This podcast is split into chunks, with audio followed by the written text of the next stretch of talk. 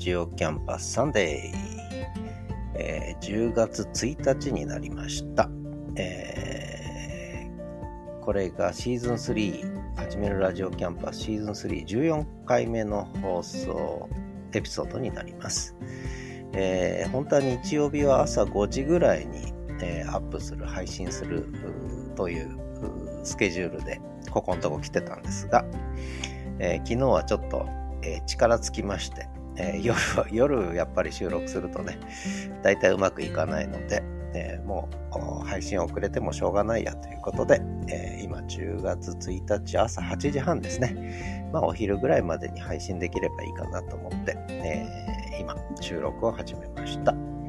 え、今日はですね、日曜日ですので、日曜日は、え、人生いろいろ、えそれから第2コーナー思い出の1曲、第3コーナー今週の札幌、で、第4コーナーがザ・東一郎散歩でお送りします。まあ人生いろいろ第1コーナーは、えー、ポッドキャストな人生っていうことで、ここ3、4回お話ししてきてるんですが、今日はその最終回ですね。ポッドキャストな人生は続くのかというね、えー、ことでちょっと語ってみようかなと思っています。ということで、えー、今日も始めるラジオキャンパスサンデー最後までお聴きいただければ嬉しく思います。それでは、えー、始まります。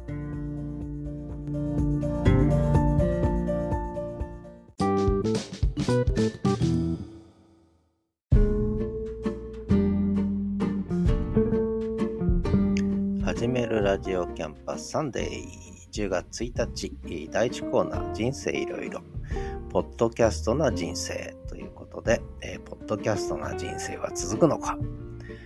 えー、これまで、えー、まあ、こういうマイクに向かって話すというのは、一番最初の原体験は小学校の時の、えー、放送部ですね、え、放送係をやってたんですね。えー、それが最初の原体験。でその後マイクに向かってっていうのはカラオケブームが学生時代にやってきまして、えー、まあ、カラオケでマイク使ったというね、えー、のが多分次の体験ですね。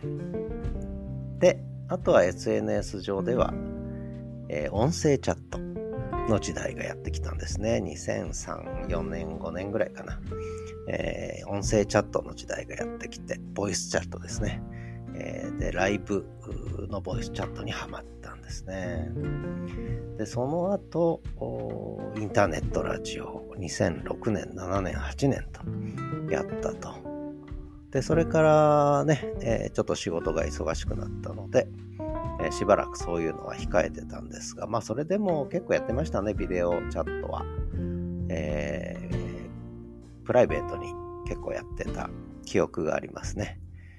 で、その後しばらくやってなかったんですが、まあ札幌に来て2017年からコミュニティ FM の、えー、ラジオパーソナリティをまあ7年ほどやらせてもらったと。で、それを辞めさせてもらって、インターネットラジオ展開をしようと、ねえー、いうことで、この今、ポッドキャストな人生につながってくるわけですが、まあ、このポッドキャストな人生は続くのか。まあ、結論から言うと、多分続くだろうと。ね、えー、これから10年ぐらいやるんじゃないかなと。えー、今月私60歳還暦迎えるんですが、まあ、70歳の誕生日ぐらいまでやろうかな。70歳になったらやめるという。のはどうでしょうね。60代はポッドキャストな60代。ただ、あの、SNS は、これ私の理論なんですけど、理屈なんですけど、15年単位でサイクルが回ってて、そうすると、えー、次の15年がやっぱり始まったかなと思ってるんで、まあ、75までやるかもしれない。わかりません、これはね。えー、いつまで生きられるかもわかんない。でさて、まあ冗談はさておき、ポッドキャスト展開の方ですが、まあ思わぬ展開をいろいろしてるんですね。で、まあこれは何度もお話してるんで、もう聞いたことがある方もいるかと思うんですが、この始めるラジオキャンパス、Spotify、Spotify で配信している、この始めるラジオキャンパスがもう最初に始めたポッドキャストまあ、メインの、私のメインの一番原点になる、ポッドキャスト番組ということになるので、まあ、これは大事にしたいなと、楽しくやりたいなと。で、なるべく間口を広くね、えー、いろんな人に聞いてもらえたらいいなという思いでやってるのが、この始めるラジオキャンパスですね。まあ、ネーミングもそういうことを考えてつけたということです。で、この始めるラジオキャンパスにちょっとサブチャンネルもぶら下がってんですが、まあそれは、まあ、ここでは説明省いて、で、もう一つが、えー、 stand.fm でやってるコミュニティ FM じゃないや、スタンド FM でやってるキャンパス FM6214 っていうのをやってるんですね。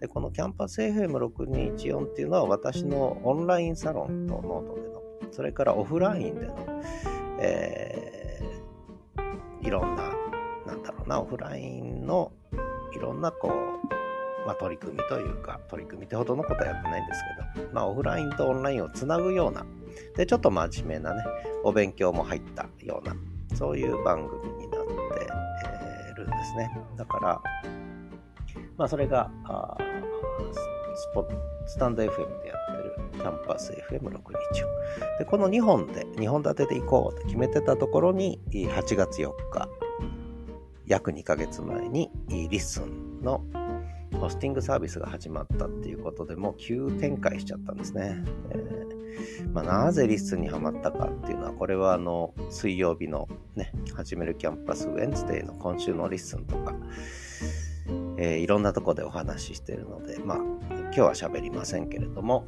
でそこで LISTEN で、とにかく、LISTEN は複数の番組が持てるということで、非常に表現の幅が広がっちゃったんですね。で、でただ、私の中では、この始めるラジオキャンパスとキャンパス FM6214 をもうメインで行こうと思ってたので、えー、まあ、そういう意味では LISTEN はちょっとサブ的に、少しこう個人的に、えー、プライベートに文字起こし機能を使わせてもらおうと思っていたところ、えー、まあ思わぬ展開がいろいろ始まってまして一つはやっぱりポッドキャストの SNS 化が進んできたということでむしろ交流のスペースになってきてるんですよね。えー、私はご近所付き合いと呼んでるんですけどもそういうポッドキャスターとリスナーのご近所付き合いがこう始まったということで,、えー、でこれまでのポッドキャストってのはむしろこうどこにリスナーがいるかもわからないぐらい、えー、孤独な、え世界だったと思うんですがこれがこうソーシャルネットワーク化してきたというねことで、えこことの関係どうしようかなってこれはやっぱり楽しいんですよね。ただそっちにこうハマっていくとそっちでこう夢中になっちゃうんで、なるべく今自制してるんですね。ちょっとこう我慢してる。で、むしろ本来私がこう、ちょっと SNS を再開して発信したかった、最初のこう、ポッドキャスト展開したかった、えー、目的って言うと変ですけど、動機があるんですよね。もちろん、動機がね。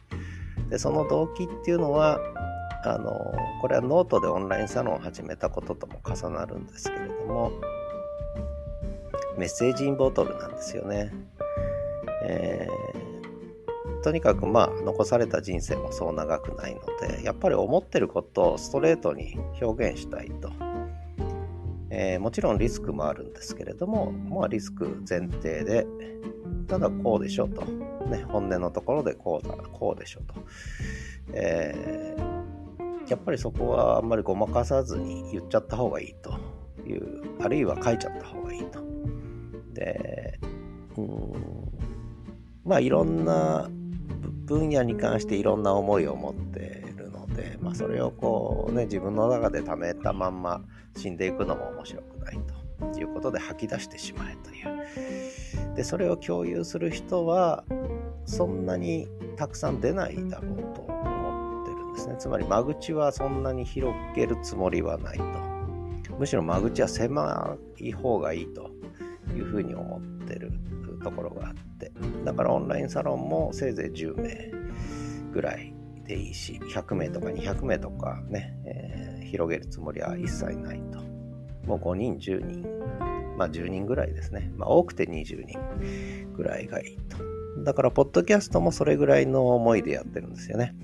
えー、せいぜい、まあ、10人、20人、まあ、多くて50人程度、えー、ぐらいかなと思って、まあ、やってるわけです。まあ、そういう意味ではあんまり間口を広げることよりも、要するに多くの人に聞いてもらうことよりも、ちょっと深く、深くこう、なんだろうな、コミュニケーションできるような、あるいは、まあ、メッセージが深く届くような、なんかそんなことをが私の動機づけになってるんですよね。だから、コミュニティ FM やめて、ポッドキャスト展開をしたというのは、やっぱり深く、深掘りできるっていうね。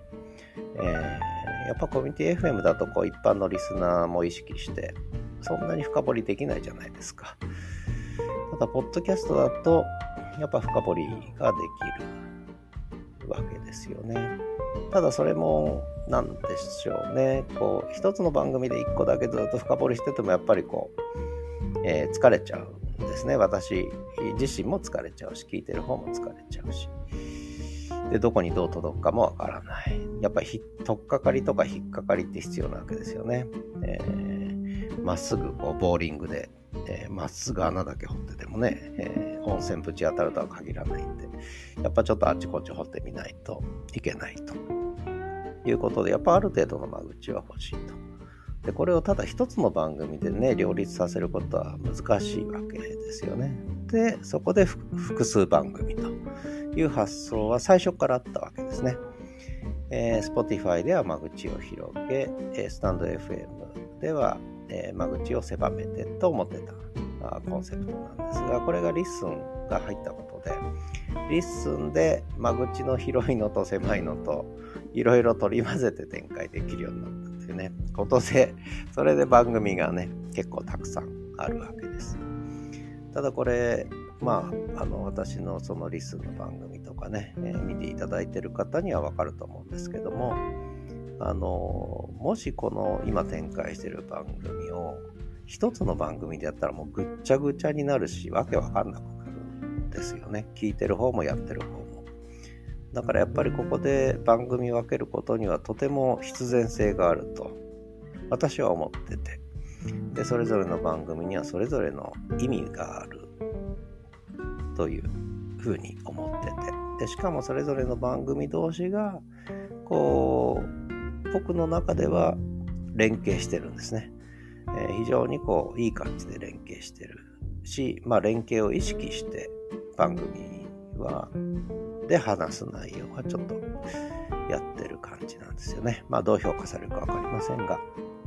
まあそんなこんなで、えー、7月4日に始めたあ Spotify、そして、えー、8月3日から始めた、えー、リッスン。ね、で番組は十何個か展開してるわけですけれども非常にあの、まあ、私はもう手応えもあるし楽しいし、えー、まあ無理なくね喋っていけてるかなと思ってるんでまあ喋ることなくなったらやめちゃいますけどもまあ喋ることがあるうちは、えー、続けていくかなとまあ、いつ枯渇するかですけど、まあ、枯渇しそうにないですよね。多分ね。ということで、えー、結論、ポッドキャストな人生はまだまだ続く。ということで、えー、今日の第1コーナー、人生いろいろ、ポッドキャストな人生、最終回ね、またいずれポッドキャストな人生。語るかもしれませんが、とりあえずちょっとここで一旦ね、ポッドキャスト話を、えー、閉じて、次回からは何の人生語ろうかなって、えー、一応もう構想はあるんですけども、人生いろいろ、えー、来週からちょっと違った話をしようかなと思ってます。ということで、第2コーナー、えー、今週の一曲じゃなくて思い出の一曲ですね。思い出の一曲なので、え、これはちょっと、え、沈黙の艦隊が劇場公開されたのも含めて、え、この思い出の一曲をちょっと聴きたくなったのでお聴きください。さいビートルズイエローサブマリン。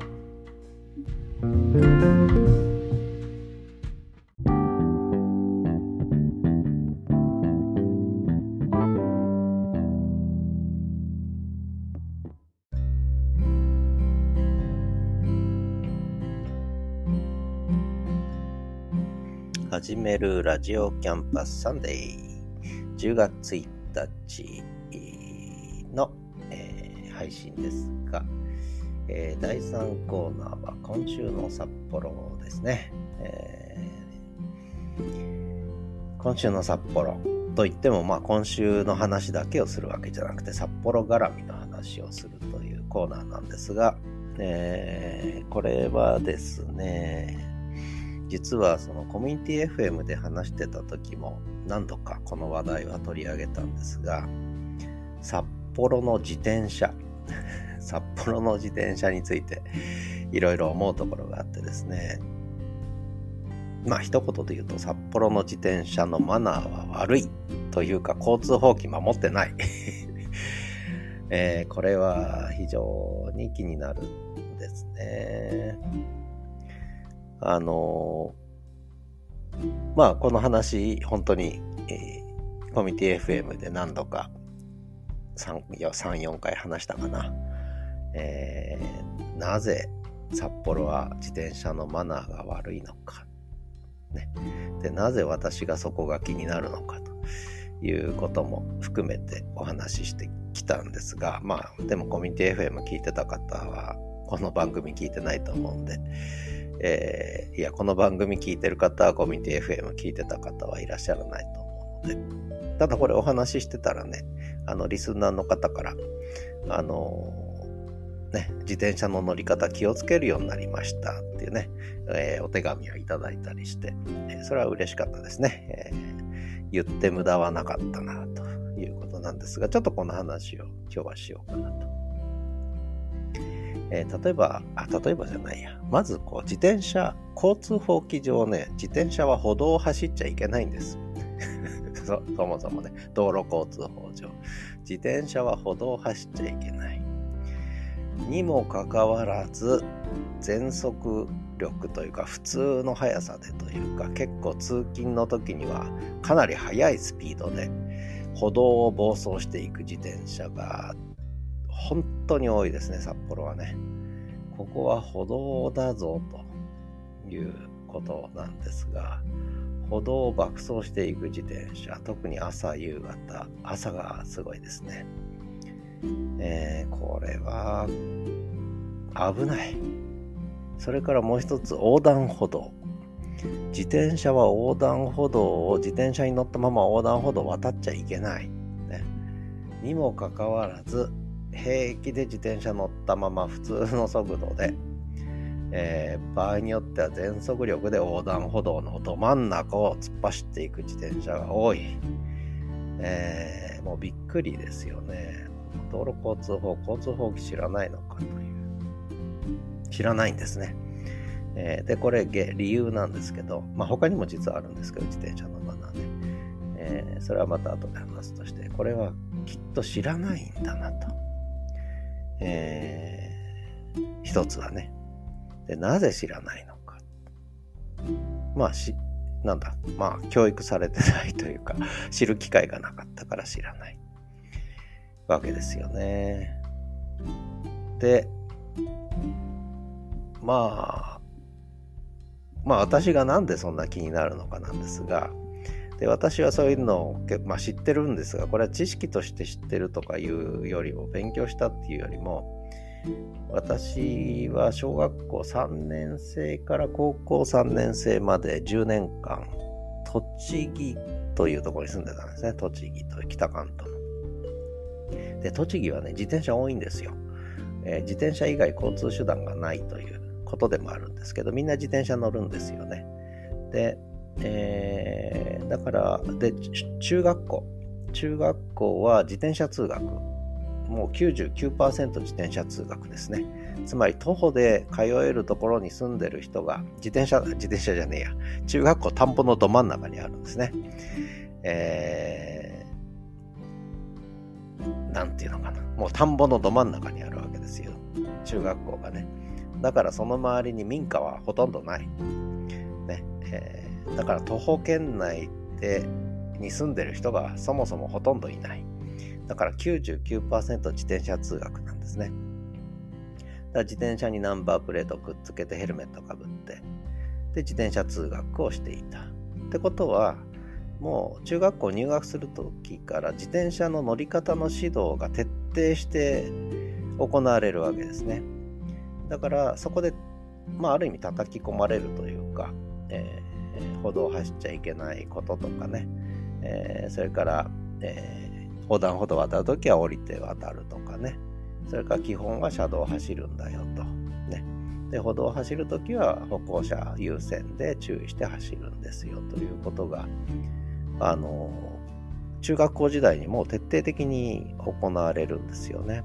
で、それだけじゃなくて、実は小学校の5、6年生の時に、えー、これは警察と交通安全課かな、それと小学校が連携して、自転車の安全な乗り方コンクールっていう、自転車の乗り方の大会があったんですね、小学生の。自転車の安全な乗り方コンクールってなって、で、私それメンバー選ばれて、交通法規全部勉強させられて、で、あと自転車をこう、ボーリングのピンの間を倒さずに走るとか、あと板の上をね、こう、上手に落ちずに走るとかね、結構幅の狭い板の上とかね、あと8の字のところですね。よく車の免許であるじゃないですか。えーあれと一緒ですよね。8の字を、線を踏まずに、白線を踏まずにちゃんと8の字を、えー、走れるかとかね。結構難しいんですよ。実技があって。で、これ、えー、満点、ね、失点ゼロでいけるようになるまで結構ね、自転車の乗る技術を身につけないとね、満点なかなか取れないんですね。えー、で、そういう、こう、まあ、あとはその、それこそこれもあれですね自転車の免許と一緒ですよねそのコースがあって ABCD っていうポイントがあってでそれがこう入れ替えられるわけですけどそのコースをちゃんと ABCD をこう効率的に回ってくるというね、えー、でそこには踏切もあり信号もありでちゃんと交通法規を守りながらちゃんとポイントを4箇所回ってくるというそういう実技の、えーもありまして。で、これを競うんですね。コンテスト。自転車の安全な乗り方コンテスト。で、あとは交通法規の筆記試験。ね。この3つで競うわけですけども。これを小学校5年、6年ともやらされまして。えー、おかげであの、私、原付免許と自動車の普通免許、えー、筆記試験はもう小学校の時に全部クリアしてるんで、勉強しなくてもえ合格点取れるというね、ことで非常に、え原付も一発で行ったし、普通免許もね、一発で行ったし、えー、まあそれはとてもありがたかったんですが、結局そういうことなんですよね。自転車の安全な乗り方について、小学校の時も、えー、選抜チームに選ばれて、えー、叩き込まれて、中学校の時はもう、その自転車の乗り方、指導がね、もう徹底してなされたと。いう環境で生きてきたから、で、これで札幌に来た。なんだこの自転車の、のホーズなというか、自由な、自由な自転車のこの走り方は何だろうという、えー、もう、好き勝手自転車が走り回ってる。で、札幌はある程度道路が広いっていうのもあるのと、ただ一方で意外と車道が狭いんですよね。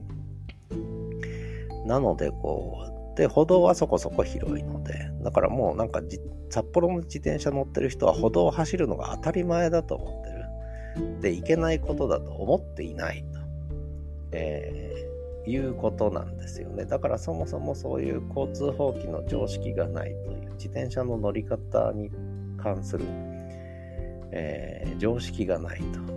札幌の常識はちょっと違う常識なんだけど、それはとても非常識なことなんだよっていうことの自覚がもう多分ないんだと思います。でこれは責任は行政と警察にありますね。ちゃんとした道路交通法を遵守する、えー、市民の義務というかな、自転車乗る人の義務をちゃんとこう徹底してないということで、行政と警察の怠慢ですね、これは。えー、で、これを、F、コミュニティ FM でもね、何度か言ってたわけです。えー、札幌市の行政と、えー、警察の怠慢だとね、ちゃんと自転車、これはもう安全確保のためにも、事故を防ぐためにも、自転車の安全な乗り方、道路交通法規、これをちゃんとこう、小学生、中学生から、えー、徹底した方がいいという話をしてきたんですが、ただ、あの、ね、私がここで言ってもあまり、えー、実行力はないんですが、ただね、あの、これ見てて思うんですが、札幌の小中高、自転車通学ほとんどいないんですよ。みんな徒歩と公共交通機関で通学してるんですね。札幌は意外とコンパクトシティで、あの、そんなにこう長距離の通学がないんですよね。だから小中高の学校教育の現場では自転車の乗り方指導をする必要性も機会もほとんどないんじゃないかなというふうに思ってます。えー、だからそういう問題が一つでで社会人になって自転車乗り乗るわけです。で社会人になると自転車通勤が非常に増えるんですね札幌はね。えー、なのででそこで、えー、そういう交通法規の基本的な理解のないまま自転車通勤が始まる。で、しかも遅刻しないように一生懸命走る。ね。えー、ということで、札幌は実に自転車のマナーが悪いという状況がね、続いてんですよね。これ、ね、どうなんでしょう。事故の件数とか統計的なデータとか調べてませんけれども、非常に気になる。ね。で、気になるのは、えー、私の生まれ育ったね、環境が強く影響してるんで、札幌にずっと住んできた人はそれが当たり前だと思ってて、もしかしたら何にも気になってないのかもしれないですが、ただ犬の散歩とかしてるとね、ほんと危ない自転車があるので、ちょっと怖いですね。で、高齢化社会にも入ってきてますので、まあ、くれぐれもね、事故が起きないようにするためには、ちゃんと道路交通法を守りましょうということで、え、微力ながら、えー、コミュニティ FM でも話してきましたが、えー、このポッドキャストでも、えー、話していこうかなと、くどいぐらいにね、と思ってます。ということで、今日は、今週の札幌は、札幌の自転車マナーは悪いぞという話でした。えー、炎上するかな。次は第4コーナー、佐藤一郎のコーナーです。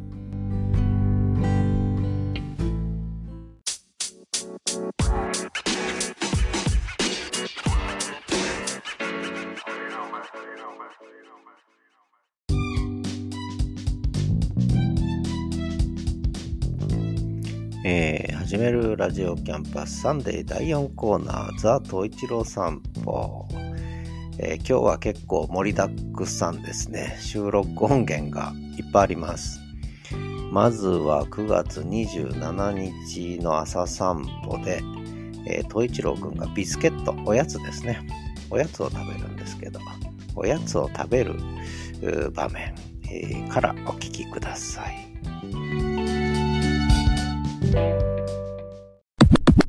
9月、9月27日、朝7時8分。今日は遅めの朝散歩になっちゃいました。えー、東一郎くんは、元気元気ですね。えー、涼しいというか、風はもう空気は冷たいですね。朝晩の空気は冷たい。東一郎くんは昨日夜中におしっこしたので、よく眠れたんでしょうね。元気元気で、はい。で河川敷の階段に来ておやつをよこせと。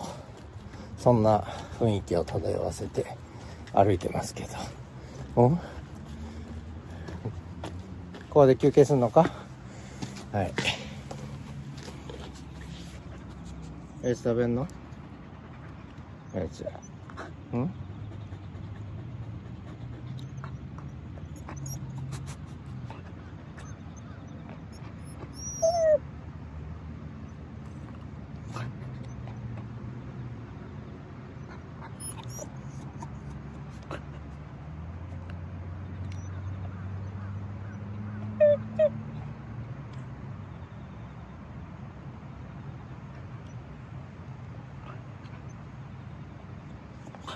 ということで、おやつをおねだりしてます。ね。一郎食べようか。はい。食べるよ。ほりほりビスケット。食べる人。食べる人。はい。よだれ垂らして。はい。ほりこっちだ。ほりはいお座りして。はいはりこちゃん。あ美味しいね。美味しいね。カリカリ食べてるね。カリカリね。はいはいあ美味しいね。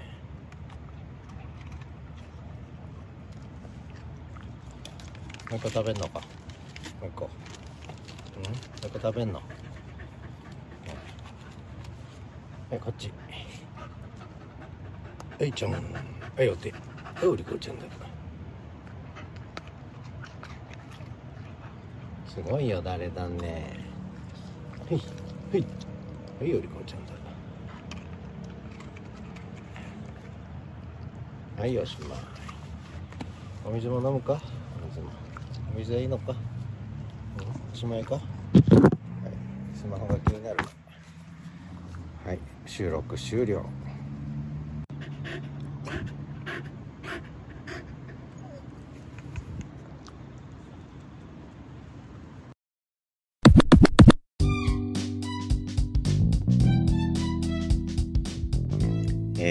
9月27日朝の、えー朝のお散歩中のおやつですね。こんな風に食べてますよっていうことでした。続けてですね、今度は9月28日の朝のお散歩に続けて、午後、おやつをねだる東一郎、えー喋ってます。えー喋る北海道犬。えーおやつをねだる東一郎。ね、貴重音源です。どうぞ。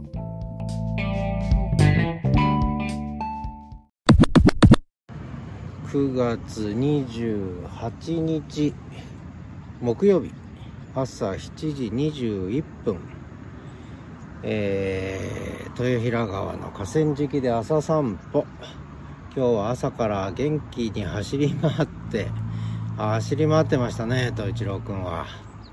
元気に走り回って。で今ようやく休憩ということですけれども。おう蚊が飛んでるぞお前。顔の周り。蚊が。これこれ。蚊が飛んでるぞ刺されるぞ俺。蚊が飛んでる俺。蚊が。ふっふっふっふっふっふっふっふっふ。はい。東一郎君の顔の周りを蚊が飛んでました。おこっちに来た。あえー、殺生してしまいました。よいしょ。えー静かですね今日はね。今日はどんより曇り空。ちょっと湿気がありますがまあ気持ちいい湿り具合ですかね。えー本当にどんより雲一面覆われて雨降るのかな？今日はね。うんこんな感じです。9月も終わり。今週で9月も終わり。早いですね。ポッドキャストばっかりやってるうちに2ヶ月経っちゃいました。困りました。ではまた。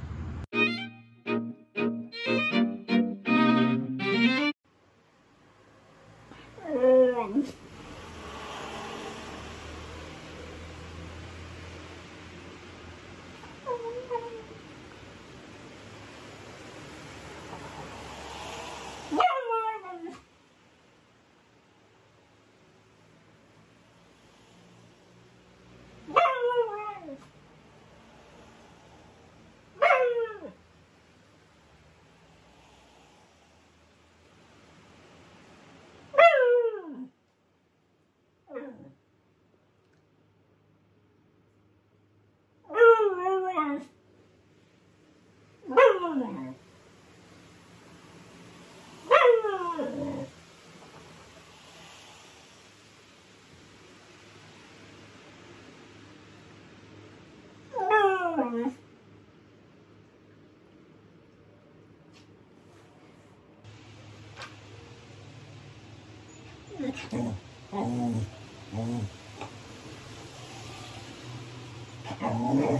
うん。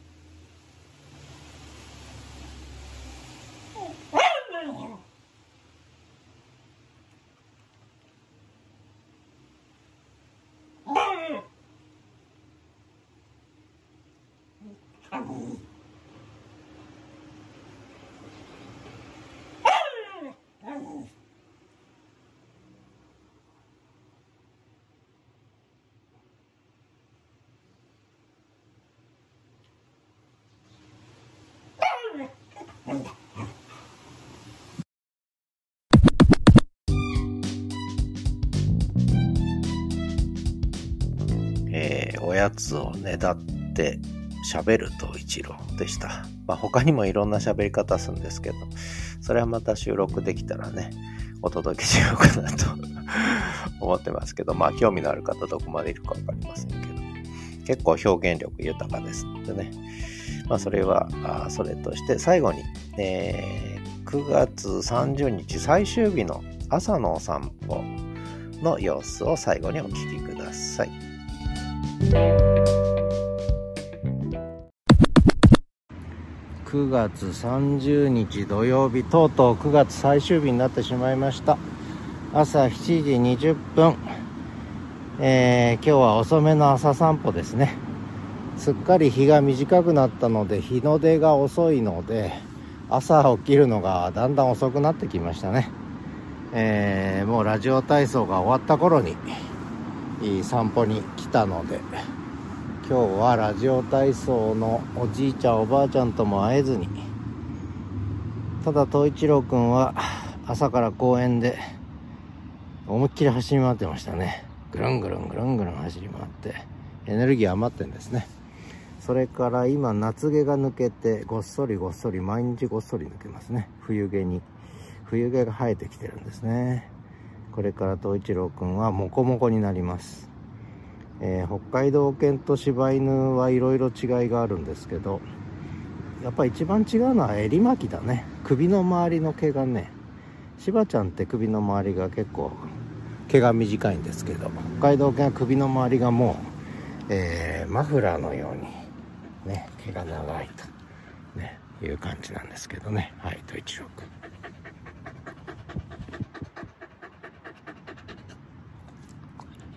と一郎君でした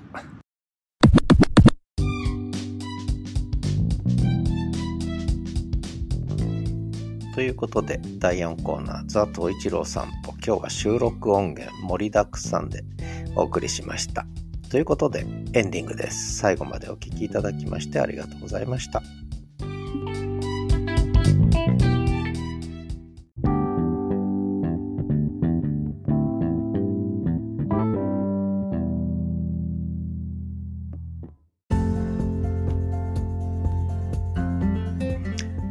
めるラジオキャンパスサンデー。今日はシーズン3、14個目のエピソードでした。えー、まあ結構いろいろ喋らせていただきました。人生いろいろ。えーそれから今週の札幌、そしてザ・東一郎コーナー盛りだくさんでお送りいたしました。で最後までお聞きいただきありがとうございました。今日はちょっと配信が遅れてしまい申し訳ありませんでした。えー次回は、えー10月4日、えー始めるラジオキャンパスウェンズデーですね。10月4日、うんいい日にちですね。ということで、えー次回また、えーお聞きいただければと思います。水曜日は夕方までの配信。で日曜日はなるべく朝の配信を目指したいと思ってますので、えー引き続きよろしくお願いします。えお便り待ってます。ではまた。